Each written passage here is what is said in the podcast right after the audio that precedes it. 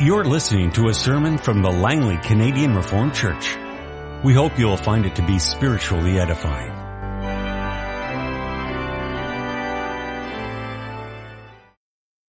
Congregation, let us now turn in our Bibles to 1 Kings chapter 18. If you weren't here this morning, we began a sermon dealing with the battle between Elijah and the prophets of Baal on Mount Carmel. The first part of the sermon dealt with the sacrifice that the prophets of Baal made. This afternoon we'll study the second part of that text, verses 30 to 40, dealing with the sacrifice to the Lord. And so we'll read once again verses 20 to 40 of 1 Kings 18. So Ahab sent word throughout all Israel and assembled the prophets on Mount Carmel. Elijah went before the people and said, How long will you waver between two opinions? If the Lord is God, follow him. But if Baal is God, follow him. But the people said nothing. Then Elijah said to them, I am the only one of the Lord's prophets left. But Baal has 450 prophets. Get two bowls for us. Let them choose one for themselves and let them cut it into pieces and put it on the wood, but not set fire to it. I will prepare the other bowl and put it on the wood, but not set fire to it. Then you call in the name of your God, and I will call in the name of the Lord. The God who answers by fire, he is God. Then all the people said, what you say is good. Elijah said to the prophets of Baal, choose one of the bowls and prepare it first, since there are so many of you. Call in the name of your God, but do not light the fire. So they took the bowl given them and prepared it. Then they called on the name of Baal from morning till noon. O Baal, answer us, they shouted, but there was no response. No one answered, and they danced around the altar they made. At noon Elijah began to taunt them. Shout louder, he said. Surely he is a God. Perhaps he is deep in thought, or busy, or traveling. Maybe he's sleeping and must be awakened. So they shouted louder and slashed themselves with swords and spears, as was their custom, until their blood flowed. Midday passed and they continued their frantic prophesying until the time for the evening sacrifice. But there was no response. No one answered. No one paid attention. In our text this afternoon. Then Elijah said to all the people, come here to me. They came to him and he repaired the altar of the Lord which was in ruins. Elijah took twelve stones, one for each of the tribes descended from Jacob, to whom the word of the Lord had come saying, your name shall be Israel. With the stones he built an altar in the name of the Lord, and he dug a trench around it large enough to hold two seahs of seed. He arranged the wood, cut the bowl into pieces, and laid it on the wood. Then he said to them, fill four large jars with water, and pour it on the offering and on the wood. Do it again, he said, and they did it again. Do it a third time, he ordered, and they did it the third time. The water ran down around the altar and even filled the trench. At the time of sacrifice, the prophet Elijah stepped forward and prayed, O Lord God of Abraham, Isaac, and Israel, let it be known today that you are God in Israel, and that I am your servant, and have done all these things at your command. Answer me, O Lord, answer me so that these people will know that you, O Lord, are God, and that you are turning their hearts back again. Then the fire of the Lord fell and burned up the sacrifice, the wood, the stones, and the soil, and also licked up the water in the trench. When all the people saw this, they fell prostrate and cried, the Lord, He is God. The Lord, He is God. Then Elijah commanded them, seize the prophets of Baal. Don't let anyone get away. They seized them and Elijah had them brought down to the Kishon Valley and slaughtered there. Beloved congregation of the Lord Jesus Christ, this morning we saw the first part of the showdown on Mount Carmel. The scenario began by Elijah asking a very pointed question. His question was, how long will you waver between two opinions? If the Lord is God, follow him, but if Baal, follow him. The response of the people to this important question was nothing but silence. Their silence was their accuser. God had been faithful to the covenant people. He had been a faithful husband. And all throughout history they complained and they turned from God, only for God once again to orchestrate events to turn his people back to him in repentance. Even through the narrative of the kings, we see times of reformation and times of backsliding, times of reformation and then backsliding again. However, God had not given up on them. Though he sent a famine on the land, and though the famine was severe, he did so as a covenantal act. He was dealing always covenantally with his people. God was punishing the people for their rebellion. This is brought on by the wicked king Ahab who, though called to be a shepherd, did more to spiritually scatter the children of Israel than any other king who had come before him. This morning we saw the sacrifice to Baal, where the prophets called out. They danced around the altar. They cut themselves while Elijah mocked them. What was Baal's response? Nothing. For he has a mouth, but he cannot talk. He has ears, but he cannot hear. He has eyes, but he can't see. He is an idol. Of course there would be no response. Now it's time for the lone servant of the Lord to perform his half of the contest to, to determine who is God in Israel. Baal, on whose mountain they stand, or Yahweh, in whose world they live. Our theme this afternoon is our Lord through his servant Elijah defeats Baal and his prophets on Mount Carmel. Our Lord through his servant Elijah defeats Baal and his prophets on Mount Carmel. Four points. First, we'll see Elijah's sacrifice. Second, God's answer. Third, Israel's response. And then fourth, a capital result. First, Elijah's sacrifice. In verse 30, Elijah called the people to come near unto him. They had to come unto him because it was important for them to see. It was important for them to see exactly what Yahweh was going to do in their midst. And so Elijah, the special office bearer, calls them around to gather around. So all the people are gathered there, likely in some natural amphitheater type setting, and Elijah right away gets to work repairing the altar of the Lord. Notice what verse 30 says. They came to him, and he repaired the altar of the Lord, which was in ruins. Why was the altar of the Lord in ruins? Remember this morning we saw that this was a place where Yahweh was once worshipped, Elijah wasn't making a new altar. He set his hand to repair the altar that had previously been there. Some translations say that he repaired the altar which had been torn down. Mount Carmel was at one time devoted to the Lord. It was his land. It was the land of his people. Through the process of idolatry, through rebellion, the altar of the Lord had been torn down.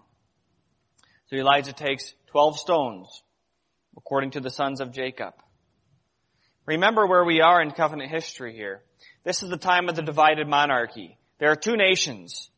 Israel in the north has 10 tribes. Judah in the south has two tribes. Elijah doesn't, Elijah's a prophet in the north during the days of Ahab. He doesn't take the 10 stones representing the 10 tribes of Israel. He takes 12 to represent the north and the south. This is a very important thing. This is very covenantal as well. As you know, there are 50 states in the United States. And throughout the last 235 years, more states have been added to the Union, and therefore states are added to the Union. The flag expands. There are 50 stars on the American flag representing the 50 states. But something horrible happened. A civil war happened. The North versus the South. The South wanted to leave the Union. And the North, the North and her president, Abraham Lincoln, said, you may not. And so a war started. But the South already declared that they had left. And so as a new nation, the Southern Confederate States wanted to come up with their own flag. So they came up with their own flag. The problem was that the new flag was the same as the old flag. It just had a couple, a few less stars. Flags were important, especially in battle. In those days, you follow your flag. If your flag is retreating, you retreat. If your flag is going forward, you go forward. It was confusing. Two opposing sides with almost the same exact flag. With Elijah choosing 12, 12 stones, this is an irony of the divided kingdom. They ought not to be divided. There ought not to be a north and a south. There ought not to be two kings. The division was certainly not pleasing for God, for God had made a covenant with Israel. And with Israel, his twelve sons.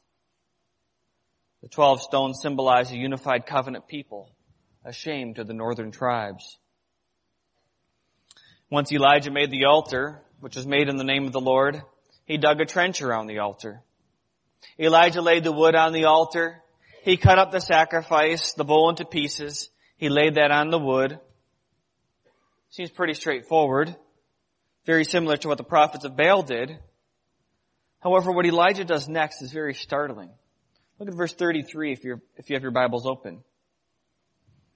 Halfway through he says, Then he said to them, Fill four large jars with water and pour it on the offering and on the wood.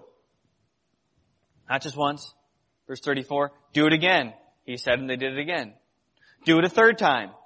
He ordered and they did it the third time. Now, you don't have to be an expert camper to know exactly what the Israelites knew. Wet stuff doesn't burn. Elijah didn't just soak the meat. He soaked the meat, the wood, the stones. He filled the trench with water. These are four large jars, jugs of water, poured all over the sacrifice in a day when there's a drought in the land. Picture this for a moment. It's impossible for this to burn. But that's the point. That's the exact point. A very vivid picture of what is going to take place. It is impossible. With man, if all the friction from all the prophets of Baal dancing on his altar couldn't start a fire with wet, with dry wood, what do you think four jugs of water poured over three times on wood and sacrifice are going to do? Just wait and see. And you will see the power of the Lord. This is the implicit message in this episode. You just wait and see. It's anticipating a great event that's going to take place. At this point, Elijah calls upon the name of the Lord. Look at verse 36 the time of sacrifice, the prophet Elijah stepped forward and prayed, O Lord, God of Abraham, Isaac, and Israel, let it be known today that you are God in Israel and that I am your servant and have done all these things at your command. Answer me, O Lord, answer me, so these people will know that you, O Lord, are God and that you are turning their hearts back again. There's much that could be said about this prayer. It's an extremely covenantal prayer calling to mind, as we oftentimes do in prayer, God's dealings covenantally in history. But the thing about this prayer in this context is that Elijah doesn't get up and jump around. He doesn't dance around. He doesn't jump on the altar. He certainly doesn't cut himself. But with conviction, he calls upon the creator of the heavens and the earth. And God answers him. Which is what we see secondly, God's answer. Elijah just cried out to the Lord publicly in front of all who were watching. Elijah called to mind the covenant, reminding all these people what God had done, who God was, declaring that God is the God of Abraham, Isaac, and Jacob. Elijah also asked God to answer so that these covenant people will know, so that they'll remember He is God. Not Baal, not Asherah, not some other made up God. Jehovah, Yahweh Almighty is God. And that He's God, and He's powerful, and it's He that will be turning their hearts back to Him. That through God's calling, He also produces the means of bringing their hearts back to Him. And God answered. Verse 38 says, Then the fire of the Lord fell and burned up the sacrifice, the wood, the stones, and the soil, and also licked up the water in the trench. Burned, scorched, gone. God scorched the sacrifice. Elijah prepared the sacrifice with water to show that when God answers, it will indeed be a miracle of great proportions. And this is what happened. Fire fell down from heaven and consumed it all. God heard the prayer of his servant Elijah and answered with power. Yahweh stomped on the impotent Baal. His unburned, dry sacrifice over there with the rotting flesh of a bull is antithetical to the burning, scorched sacrifice of the Lord. In this, in this event, God's answering his prayer, prayer through Elijah's prayer through sending fire down from heaven, scorching the sacrifice. We can see four great differences between Yahweh and Baal. Dale Ralph Davis points this out as well. The first is that Yahweh is the God with whom geography is no hindrance. Geography is no hindrance. Remember where they are. They're on Mount Carmel. We already mentioned that Baal has home field advantage here. The earlier altar to Yahweh, they have been torn down. It's in ruins. It's in rubble. Mount Carmel, jutting all the way out to the Mediterranean, was the center of Baal worship. The victory of the Lord magnifies the Lord's power and shows Baal's weakness. Even on Mount Carmel, devoted to the worship of Baal, Yahweh shows the impotent Baal. Second, Yahweh is the God in which numbers are no hindrance. We saw it this morning briefly. 450 to 1. 450 prophets of Baal to the one single lone representative of Yahweh. Yahweh was not as popular as he had been in Israel. Years of rebellion, idolatry, forgetting the law had plunged Israel into a spiritual wasteland. But this is no effect of the power of the Lord. Davis says, Yahweh's power has never depended on how many cheerleaders he has. The power of the Lord is no account to massive numbers of people. Yahweh reigns. Whether he has one person or whether he has millions. Third, Yahweh is the God for whom excessive, excessive activity is no inducement. The prophets of Baal were full of antics, full of religious fervor. Elijah was not. It's not that Elijah was not earnest. He was. It's just the fact that Elijah didn't have to be frantic. Elijah prays in verses 36 and 37, and then verse 38, fire falls down from heaven. Dale Ralph Davis says of this, don't think Elijah was casual while the prophets of Baal were intense. Elijah was intense and earnest, but he knew Yahweh's nature. He didn't have to badger, coerce, manipulate. Didn't need to blabber on and bleed half the day to secure a hearing. A scorched, smoking spot on the ground testifies to that. Yahweh is the God for whom excessive activity is no inducement. Fourth, the fourth great difference between Yahweh and Baal is that Yahweh is the God in which seeming hindrances are nothing in his sight. Think of all the water that Elijah poured on the altar. Now what is it that we read in our text? The fire licked up the water from the trench. Have you ever seen fire lick up liquid? Only if you've seen gasoline burn. You start a campfire, you pour some gasoline on there. Should start it the old fashioned way, but many people use gasoline. Pour gasoline on there, you're supposed to let it soak into the wood. If you don't, you light it, you will see that the fire will lick the gasoline off of the wood. As we read our text, it's almost as if Elijah's using gasoline here. He's not.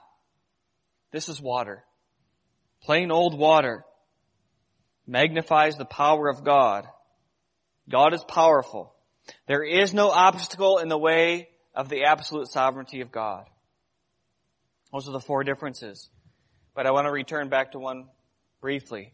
The third difference. The third difference is an extremely important point.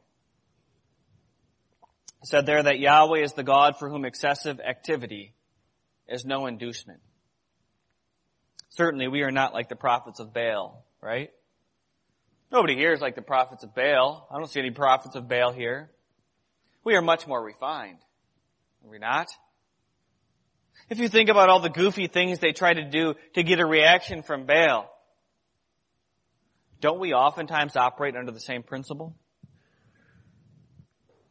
The principle is, if we do this, then God will respond by giving us this. If we do this, then God will do this. Or if we do more of this, even if it is a wholesome and pious activity, the church today is a church full of programs. Programs are important. Programs are good. We have programs for all age groups. We have volunteers. We have helpers, etc. Some churches sell them church themselves as a church that has a program for all people. Look at our list of programs. Why?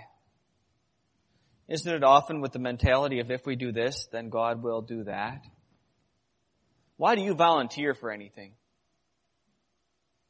What do you get out of it? Why do you serve God? Is it strictly out of gratitude? Or is it because God will respond by giving you what your heart desires? Isn't this exactly what the prophets of Baal are doing? Yahweh is not a God where excessive activity will induce him to give us anything. Even personal activities. If you just read the Bible more, if you just pray more, if you just be more faithful in worship attendance, you may think all of those things are good. Yes, just like programs are good, just like any number of these things are good. The question is why? Why do you pray? Why should you read your Bible more? Why should you attend worship faithfully? All good activities. But don't we oftentimes operate with the same mindset as the prophets of Baal who danced on the altar? However, Almighty God does not need to be coaxed or induced to hear us. He knows what we need even before we ask it. Isn't this what Jesus told us? Does it surprise you that the prayer that Jesus taught his disciples, the Lord's Prayer, do you know how long that takes to pray? 20 to 30 seconds.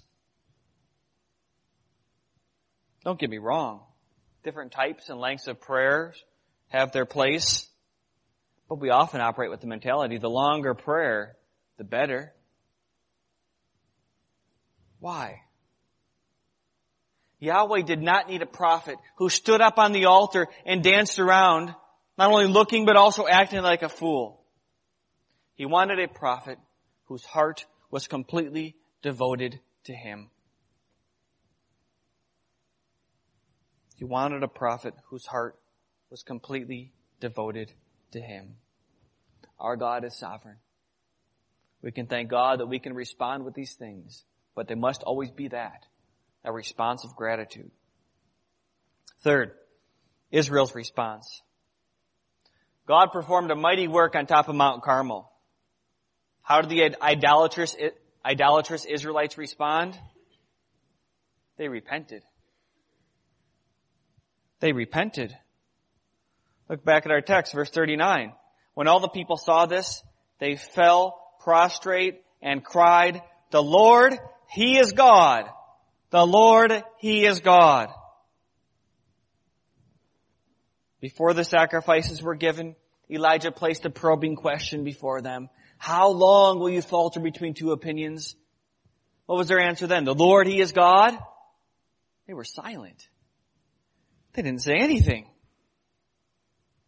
Formally they believed in Yahweh, but functionally they were Baalists. Yahweh had little to no bearing on their lives. The land was in drought. The people were in the midst of great difficulty. They wanted rain, but as we mentioned earlier, this wasn't their biggest problem. Their biggest problem was their unfaithfulness to Yahweh. They had to recommit themselves to their marriage vow of the covenant between them and the Lord. They had broken the marriage covenant. When Elijah asked them the question in the beginning, the response was nothing. He says, choose who is God and follow him. By declaring now in verse 39 that Yahweh is God, they are committing themselves to follow him. You can see their humility and the fact that they bent their faces all the way down to the ground. This doesn't mean that while they were sitting in their chair with their legs folded, they put their head down a little bit. They bowed their face to the ground. Not in a place with nice floor, nice carpet. They're outside on top of a mountain and they put their face in the dirt, showing their humility before Yahweh, the one who just scorched this sacrifice. God has done what Elijah prayed God would do in verse 37. He turned their hearts back to the Lord once again. This was the work of Yahweh. And finally, we see the capital result. Our text ends in verse 40 in quite a startling way. We read there, Then Elijah commanded them, Seize the prophets of Baal, don't let anyone get away. They seized them and Elijah had them brought down to the Kishon Valley and slaughtered there. Capital punishment was the penalty for all idolatrous false, false prophets who served Baal. They were killed. 450 of them. The brooks, or rather the banks of the brook Kishon, were bloodied that day. But before we judge Elijah too harshly here, realize that this is the time of a full theocracy. There was no separation between church and state like there is today. If someone is excommunicated from the congregation, we don't hang them or burn them at the stake. There's no execution of heretics. But in those days there was. There, in those days there had to be. God commanded it. Deuteronomy 13 pronounced the death penalty on those who would try to woo Israel to worship another God. That's exactly what they were doing. They were wooing Israel to worship another God. Better question is, should Ahab also have been brought down there to be slaughtered? Yes. Nevertheless, the prophets of Baal were certainly guilty of committing this wooing Israel to serve another God. This is very graphic. It's very easy to read in black and white on our page, but think of it splattered with blood. 450 dead that day. The reason why so many Christians today don't get verse 40 are many of the other things in the Old Testament. And they view the Old Testament God as a God of wrath, a God of judgment, a God of war. The reason why so many today don't get this is because they have too weak of a view of God. They've made him to be some impotent creation of our modern society. He's the Santa Claus around Christmas time. The power of God is so condemning. We could be tempted to think that since He is so loving to His people and so gracious and so good, that that's all there is to God. At the same time, God is a consuming fire, not just of the sacrifice on Mount Carmel, but of sinners, the wicked, and He casts them into everlasting perdition. The death penalty for the prophets of Baal who were leading Israel was from the law of God. He will be their ultimate punishment. If we understand, brothers and sisters, the true nature of sin as being nothing less than rebellion against God, then verse 40 makes complete and perfect sense. We need to take sin seriously. The great judgment of the prophets of Baal is a foreshadow of the final judgment when Jesus Christ returns. Congregation, where will you be on that day? Mentioned it this morning. What nationality do you think these prophets of Baal were? They were Israelites, circumcised on the eighth day brought up in seemingly covenantal homes, whether the covenant had been broken by their parents' unbelief, don't know. These were Israelites, covenant breakers, children of the covenant who broke God's covenant. Just as Ahab has and is doing. And these prophets are delivered into the hands of an angry God. Did they really think that they could do whatever they want? And God just wouldn't care? Had he been silent so long that they could shake their fist in the face of God without him striking them down? Enough is enough. To the brook Kishon with them. That's just death. That's nothing, nothing compared to eternal death.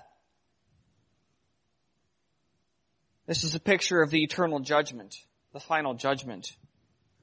On that day, believers will be vindicated. Our catechism speaks about the Lord's enemies and mine. So we bow down to the ground and we confess our faith. God is the judge, not us. From that we can see that though they fell into horrible sins and idolatry, for the nation of Israel, 450 prophets are dead. It's over for them. But think about all the rest of the Israelites. Who do you think it was that said in verse 39, the Lord He is God. The Lord He is God. It's the people of Israel. Children of the covenant. Worshippers of Baal who are turning to God in faith and repentance. Do you think people didn't think, like Elijah, it had gone too far? There's no hope for these people? Think of Jonah going to Nineveh. Not that place. Those people have no hope. They're wicked and perverse. There was hope. They repented. Remember that fact. Remember that as you grieve over covenant breakers in your own families. Certainly you, certainly you have them. Most of us do. If you're older and as children, this is what you pray about. And you likely pray about and for them every single day. It's the greatest burden on your heart. Your children, or your parents, or your siblings, or whoever it might be, don't believe.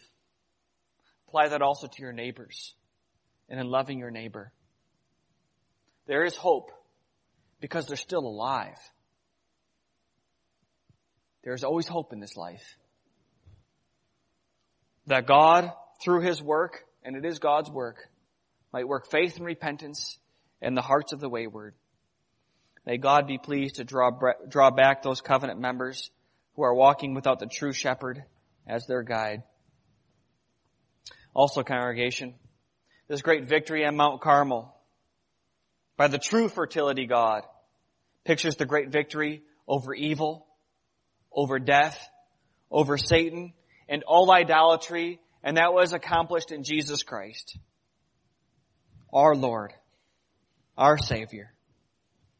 Elijah defeated the 450 prophets of Baal, but we know even more that God through Jesus Christ is the ultimate victor. He's the ultimate king.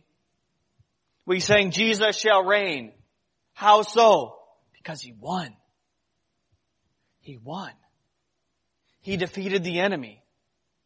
Satan and death and sin has no power over us. Continues to be our enemy, our defeated enemy.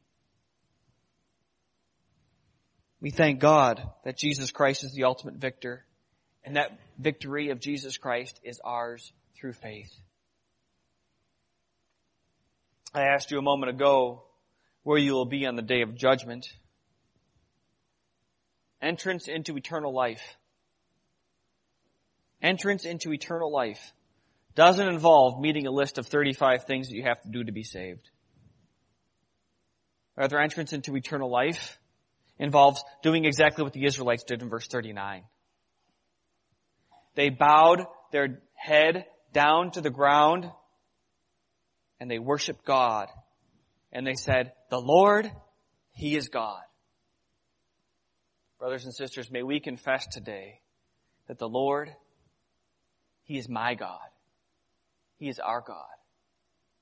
Amen. This has been a sermon from the Langley Canadian Reformed Church. For more information, please visit us on the web at www.langleycanrc.org.